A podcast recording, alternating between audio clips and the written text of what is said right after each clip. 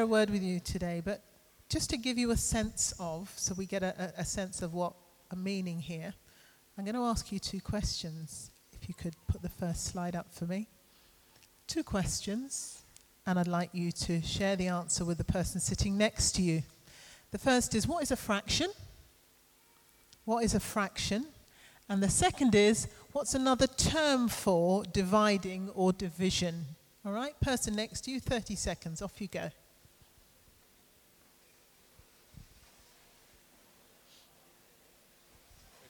That's fine, right here. So, so I can, yeah, so I can see, yeah.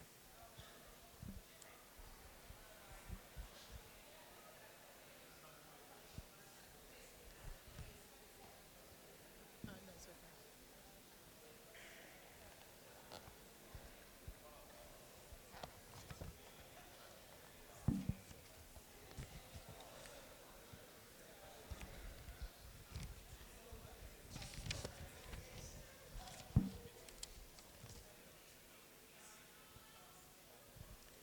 Okay, okay. Back to school, eh? Back to school. What is a fraction then? What is a fraction? Um, a fraction is a part of a whole. Okay? Did you get that right? Show me your hand. Did you get it? Yay. A fraction is a part of the whole. The smallest fraction, however small that fraction is, in fact, the bigger the denominator, the smaller the fraction. Did you know that one? Ah. However small the fraction, it detracts from the whole. However small it is, whether it's a big fraction or a small fraction, if you take that fraction away, the whole is incomplete. However small that fraction is. All right, just want you to hold on to that because we're going to come back to it. The second question was what's another term for divide? Now, if you've got young children, you will know that they don't start with the word divide or division, they start with the word sharing. Share. To share. So we don't talk about divide. So when scripture talks about dividing and division, the word share and sharing also means the same thing. Okay? So I want to share a couple of uh, scripture with you shortly which have those words in. Division or sharing is about removing something from the whole and giving it to someone or something else. Okay? Sharing is about taking something out of the whole and giving it away to something or someone else. Okay. So, I want us to hold those two things and I want us to move on to, to answer and think about a couple of things. What if? What if? What if you had someone close to you, someone very close to you, who confessed to being your best friend, but you knew that they were not fully committed to you? What if? What if you invest time and money and possibly emotional energy in somebody, in someone. And then you find you find that they have divided loyalties. They have divided loyalties. They are ready to jump ship at the first opportunity. Maybe you hear it on the grapevine. Maybe it's something about the way they behave or they don't behave. They're ready to jump ship at the first opportunity. Um, you find that they're, they're in it, they're with you for what they can get out of you. They're not committed to the relationship. You find that what if uh, they do things, they get to a place of doing things purely out of obligation rather than connection with you or commitment to you. You find that they are half hearted. What if? What if that was your situation? What if? How would you feel? How would you feel? How would you feel? How would God feel? More so, how would God feel? I want to talk to you about what it means to be wholehearted. What it means to be wholehearted. So recall that definition, those two definitions, and just think about those what if questions. In Deuteronomy chapter 6, verse 5, it says this You must love the Lord your God with all your heart, with all your soul, with all your strength. And you must commit yourselves wholeheartedly to these commands. All refers to the whole. So you must love the Lord your God with all of your heart, with all of your soul, with all of your strength, and you must commit yourselves wholeheartedly to these commands. In Exodus 20, verse 5, it says this I will not share, this is God, this is God speaking. He says, I will not share,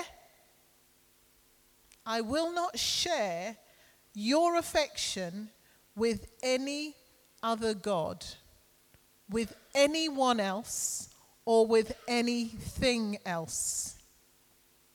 The question is, why does God need to say this to us today? Why does God need to say this to us today? Why is He telling us today He wants all, He wants everything? He wants us to be wholehearted with Him. And He doesn't want us to share Himself, share His place with anything else or with anyone else. A fraction is missing. And that's what I felt the Holy Spirit was saying is a fraction is missing. A fraction is missing. Some part of you does not belong to Him. And you know, very often when somebody almost accuses us of something, there's a sense of guilt that goes with it, isn't there? We feel guilty. But actually, when God puts his finger on something in our lives, can you move on? When God puts his finger on something in our lives, it doesn't come with guilt, it doesn't come with guilt, it comes with encouragement. It comes with a, a, a, sort of a, come on, let's come up higher now. It's, it's time for you to move on. It's not, I'm condemning you, but rather I'm encouraging you to take a different place, to come to a different position. And that's God's encouragement to us today. I want your whole heart. I want your whole heart.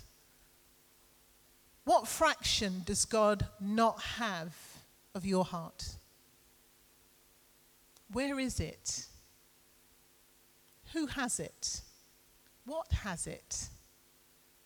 What's keeping you from giving Him everything? And how do you put it back? Those are questions that we're going to have a little look at today in our conversation. Okay?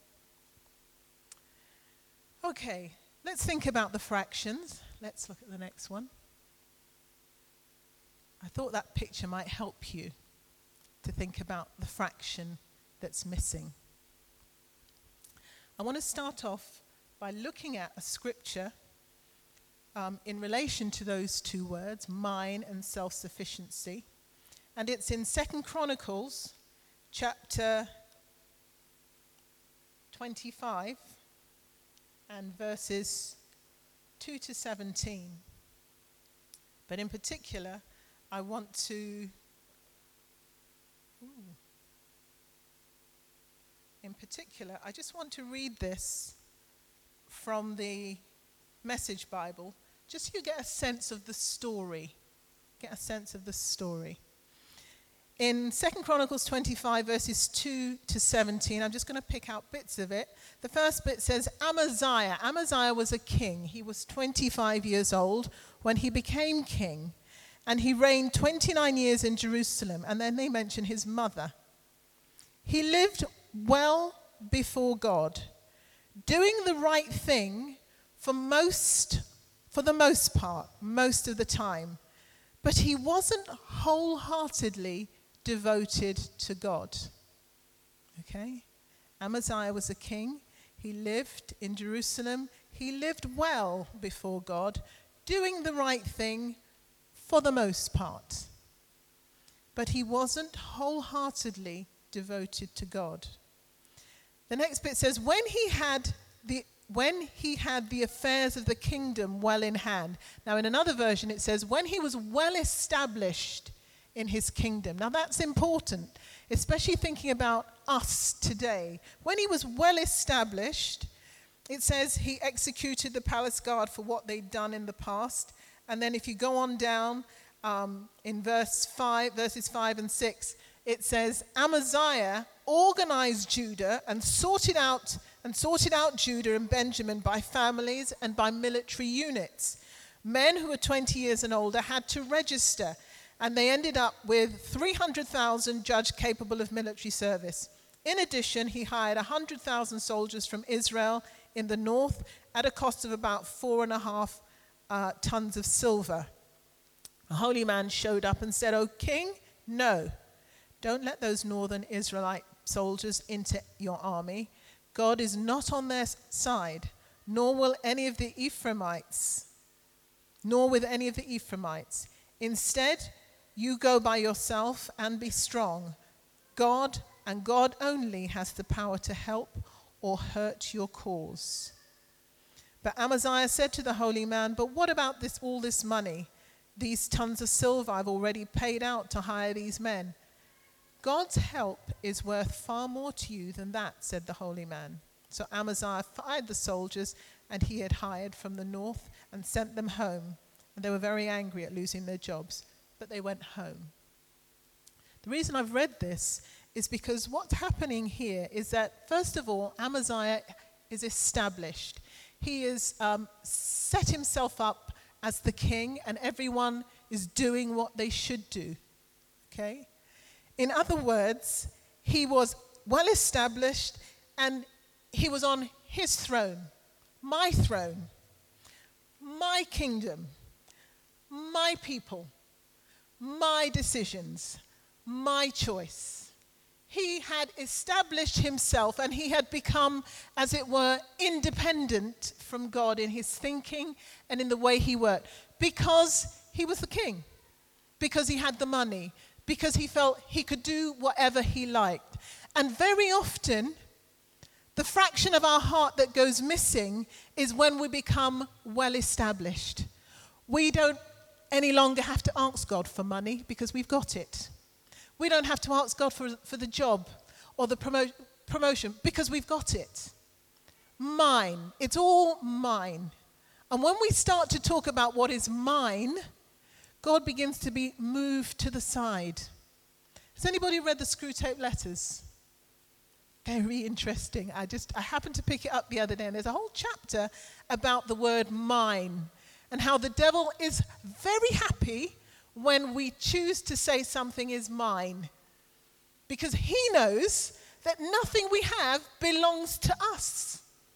But once we start to talk about mine, we're saying, God, this is not yours? What have we named as ours? What have we laid claim to that therefore God no longer has any, any, any hold on? Because what we take away from God, He doesn't take back unless we give it to Him. God wants everything, our whole heart. Amaziah decided he was self sufficient now. He was self sufficient. Nobody was troubling him.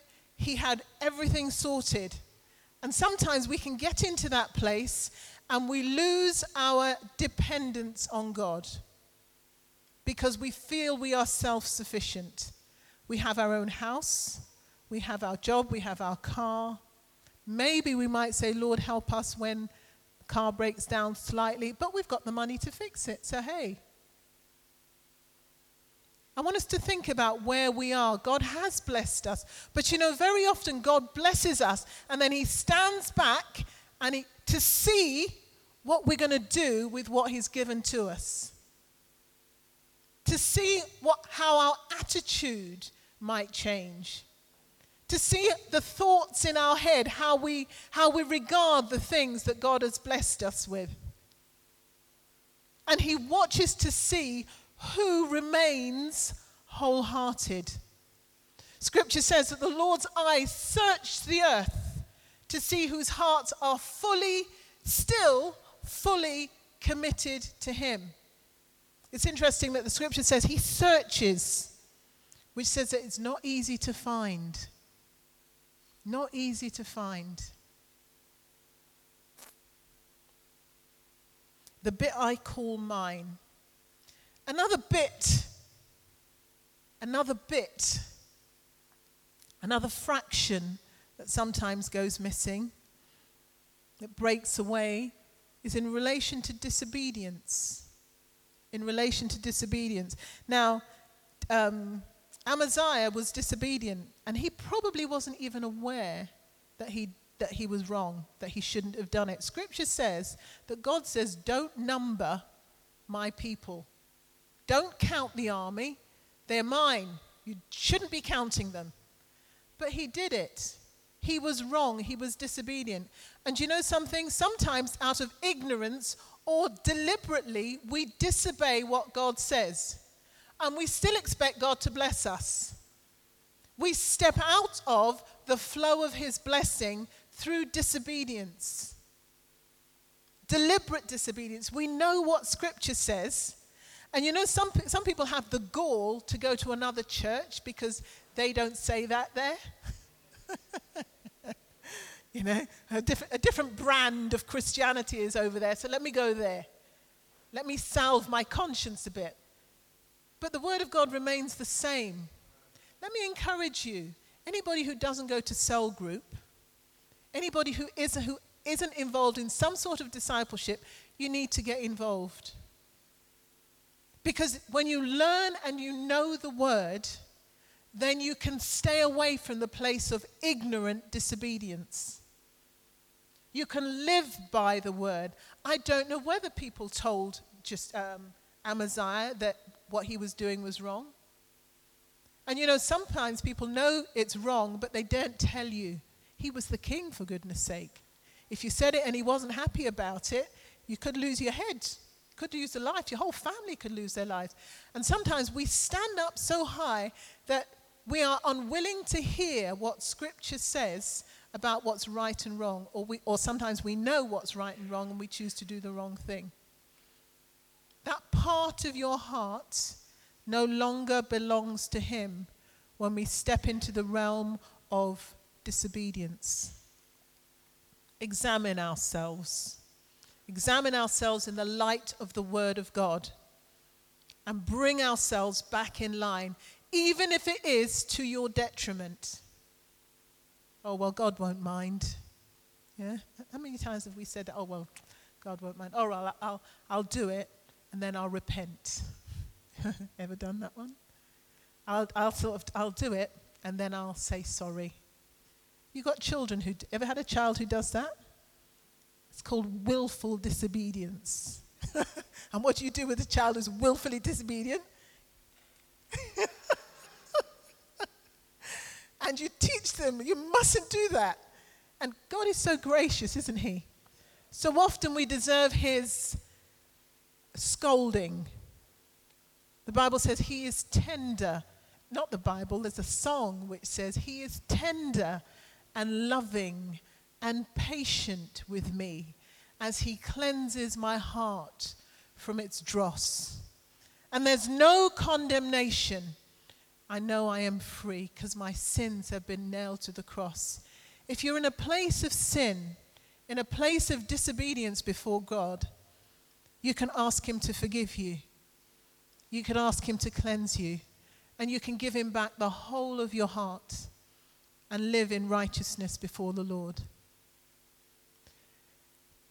Amaziah was in the place of lacking trust in God.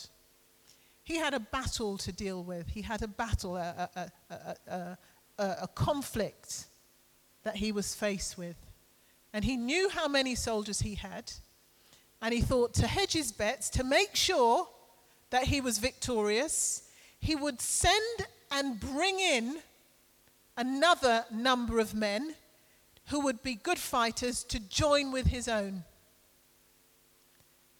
Amaziah was a king under God's leadership,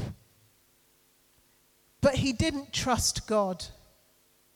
He didn't trust God. In fact, because he felt self sufficient, because he had the money to do it, he bought in other men to help him to win the battle. And he would have gone ahead, but for the fact that God sent a man of God to tell him, don't do it. Isn't God able to fight for you? Sometimes we stand in a place of self sufficiency, or we, we say, Lord, I trust you, but just in case. Yeah? Just in case we do something else. We, we prepare for ourselves a plan B just in case he doesn't come through for us. That's not wholeheartedness. That's not wholeheartedness. God, I trust you and you alone. Lord, speak to me. Help me to know your strategy and help me to trust you that whatever you say to me is what you're going to do. He does not go back on his word. When it comes to his children, if you call yourself a child of God, if you have committed your whole heart and life to God, he can be trusted. Amen. God can be trusted. This is fundamental, this is basic stuff. But some of us need to hear it again. The Spirit of God says to you, trust Him. Trust the God of your salvation. He will not let you down. He will take the circumstances. He is big enough to take whatever circumstances, whatever people who are involved, whether they're Christian or not Christian, or the worst possible people on the face of the earth, he can deal with them and deal with the situation, but he's saying, Trust me. Trust me. And some of you, you're not wholehearted because an element of your heart does not trust God completely. Does not trust God completely. God searches the earth for those people who are wholeheartedly committed to Him to strengthen them. If your whole heart is not His, He's not able to strengthen you in the way that He wants to strengthen you. He's not able to support you in the way that He wants to support you. Trust in God. Trust in God. Lack of trust means a lack of wholeheartedness.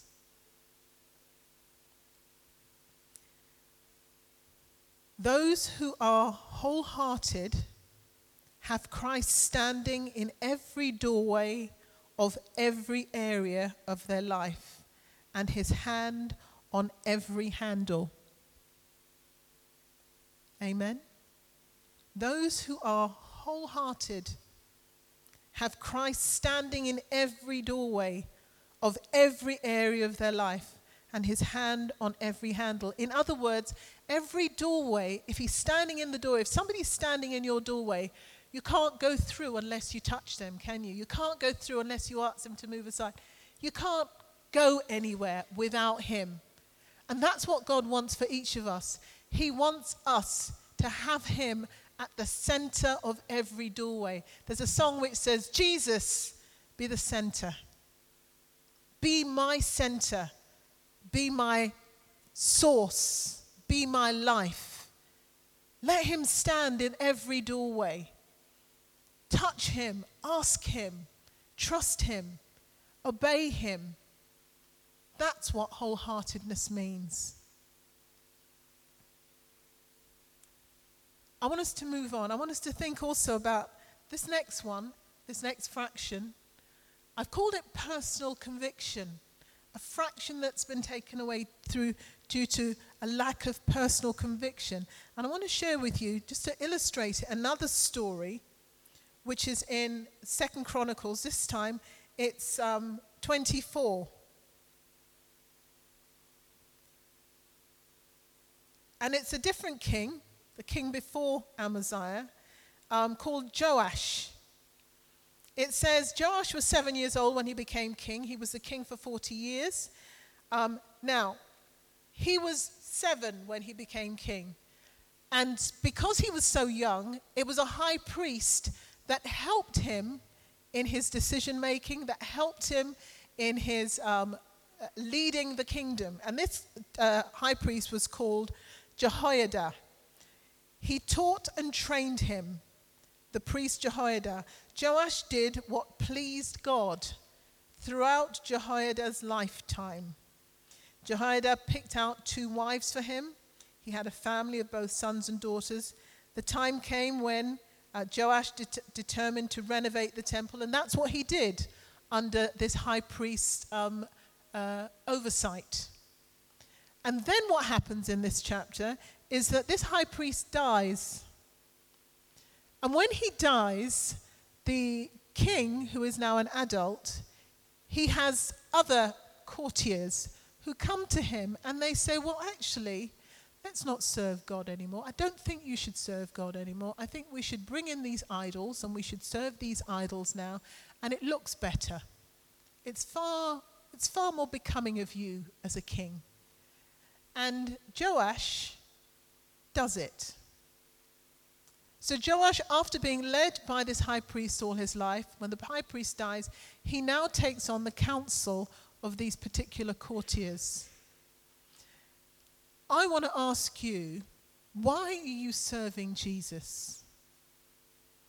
Why are you serving God? Is it because you've grown up in the church and you've had the teaching of CLF all your life? Is it because you, you, you've always done it? Never done anything else? Because if that's your conviction, if that's what you're standing on, then the minute you are elsewhere, everything falls apart. I'll never forget when I first went to university, growing up, grown up in the church from the age of 12. I, I committed my life to the Lord at the age of 14. I went to university at the age of 18. And I remember going to my uh, halls of residence. And uh, my parents delivered me there, and I sat on my bed, and they'd gone off home. And I remember sitting on my bed thinking, if I want to, I could do anything I liked, and no one would know. And you know what came to me? I don't want to do anything. I want to serve Jesus. I want to serve Jesus. And whatever these next three years confront me with, I'm going to serve him. Because I know him. I know Jesus. I know who he is, regardless of my church and my youth leader and the people in my church and all those people I'm committed regardless of them, I choose to serve Jesus. And that's what I did. And there were some tough times, some horrible times, when I had to make a stand because my commitment was to Jesus. Not to people, not to my church, but to Jesus. And I made certain commitments in terms of going to church and in terms of spending time with the Lord and so on when no one else was there to monitor me? How wholehearted are you in terms of your personal conviction? How wholehearted are you in terms of your personal conviction? Are you sure that you're serving the Lord? Or are you in it because that's what you do? That's what you do on a Sunday. That's just what you do, you know? And it is so easy to just get into that rhythm of doing church and doing Christianity, but actually you're not connected to the Lord. He's waiting. He's never going to impose himself. He's just waiting for you to connect with him in your heart. He's waiting for you to connect with him in prayer, in taking time to be with him, so that your whole heart becomes his.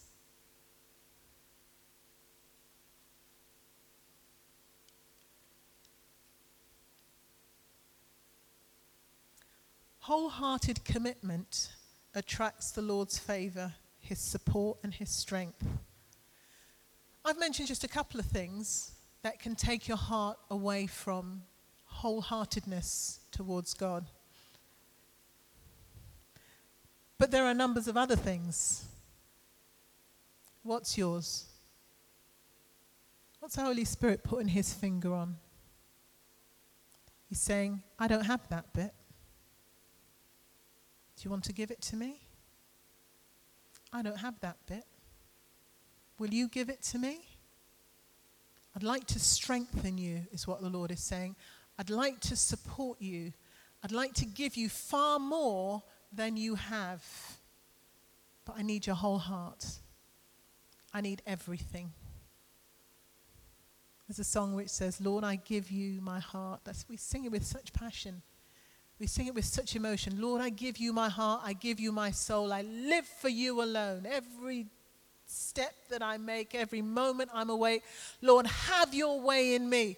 Fabulous song. And in the emotion of a Sunday morning, I mean it. Yes, I mean it. it's true, isn't it? But commitment and loyalty remains the same when the emotion and the mood in which you said it no longer exists. So take away the emotion, take away the wonderful feeling, take away the congregation of the saints. Do you still mean it? If you still mean it, you need to do it. Let me just suggest a couple of ways in which you can begin to give your heart back to God. Pursue holiness. Pursue holiness. Let me read you a quote from this book. You recognize anyone recognize this? Pastor Joe found excellent read, very easy to read. There's a really nice quote in here about holiness and the importance of pursuing holiness. It says this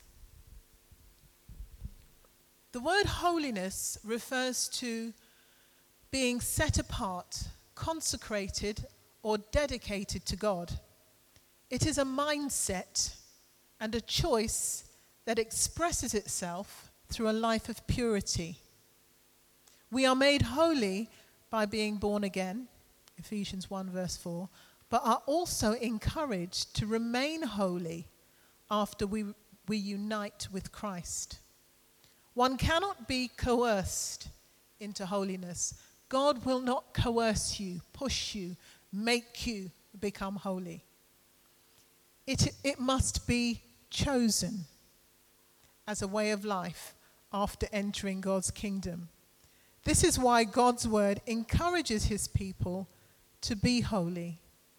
He makes us holy but we must also choose to remain holy. Pursue holiness to have, you can't be partially holy. So your whole heart must be His if you want to pursue holiness. So I'm encouraging you to give your whole heart to God through your pursuit of holiness. Secondly, commit yourself to knowing God through His Word. Commit yourself to knowing God through His Word. And that is so important. That's why I mentioned earlier the importance of going to a cell or some sort of discipleship uh, course or training. And a lot, of, a lot of us, oh, I'm so tired in the week. And it's true, me too. But if you're going to grow in love with Jesus, if you're going to grow in love with God, you need to know Him and you can know Him through His Word. Sunday morning emotion is not going to keep you. And I tell you something, in this day and age, in these last days, you need to have something more. Because emotion will fritter away. And if there's nothing deep down inside, the Word of God and a, a, your own personal knowledge of God through His Word, you are going to also fritter away. A lot of people spend a lot of time watching um, televangelists, this God channel things. I don't have it, so I don't, you know. But some people, that's it. That's their food. That's their food. You need to know God for yourself. Wholeheartedness requires that you pursue God through your commitment to knowing Him through His Word. Take time in His presence. Take time in His presence. I have a lovely husband. And uh, yesterday we were at this doing the seminar thing, and he s- said with such passion, he said, I love her m- now more than I did when we were first married. And it's true, he does. And you know why? Be- you know why? Because he's taken time with me. He's taken time to get to know me over the many, many years we've been together. And that's exactly the same with God. You've got to take time with Him.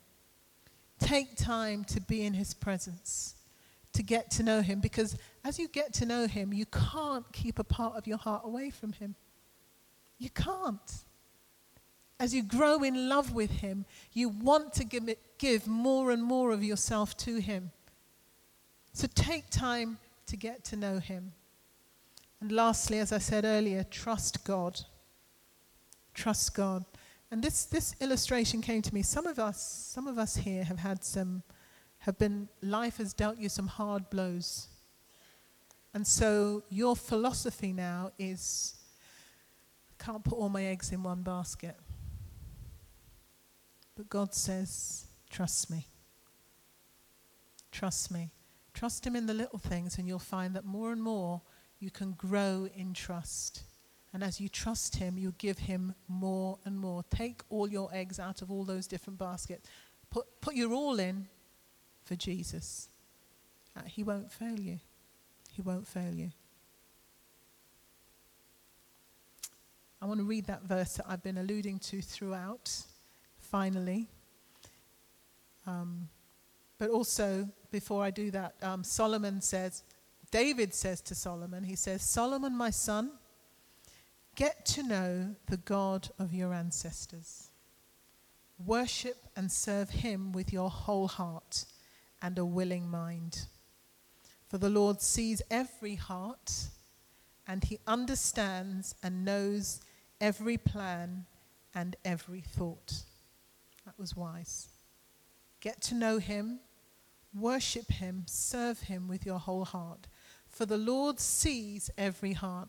And that's important to know because it's your heart he sees and he knows. And the word of God to you today relates to something that you're holding back from him.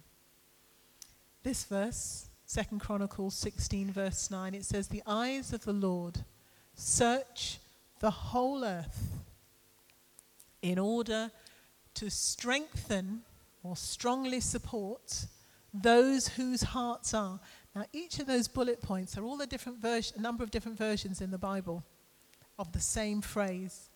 To, in order to support those whose hearts are fully committed, wholeheartedly belong, is whole towards, completely belongs to, is loyal to Him.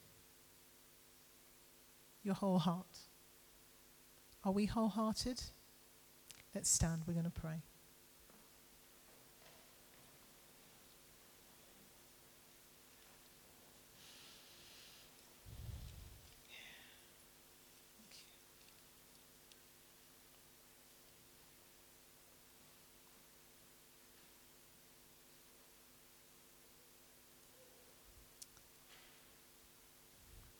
Heavenly Father, we thank you for the call of your hearts.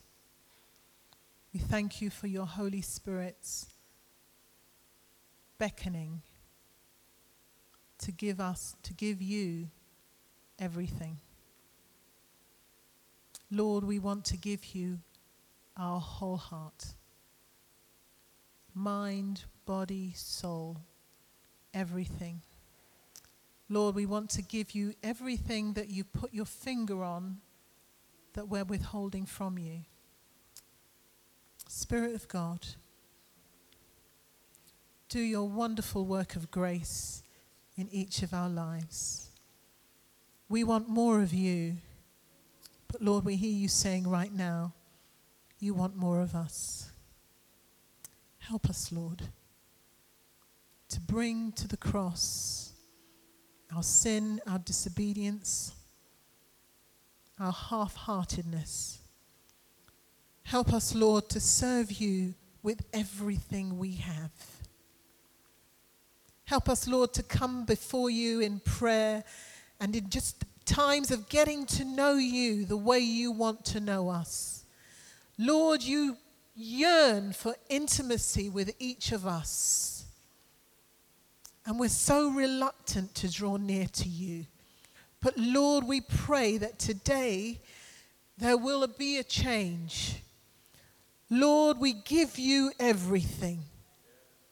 Father, I pray for those who are bound spiritually and cannot give because that part has been held in bondage by the enemy. Lord, I pray in the name of Jesus that today you will break chains, break the destructive strongholds of the enemy, that every part of individuals' lives will be able to be submitted to you, committed to you. Lord, have your way. Have your way in each of our hearts and lives, we pray in the name of Jesus, in the authority and the power of Jesus' name, bring us into a place of total commitment to you. Lord, we raise our hearts and our hands in surrender. Amen. We raise our hearts and our hands in surrender to you. Take us all, Lord. Take us all and be glorified through our lives. Take us all, Lord, and strengthen us for the days ahead. Strengthen us for the things that are up the road that we haven't even begun to, to see or understand or realize is coming. Lord, we want to be wholehearted so that you can strengthen us and support us for anything that we have that's going to be presented before us. Lord, Help us. Lord, please minister to us. Lord, please draw us into your presence in wholehearted commitment. We ask this, Father, to the glory of your name. Amen.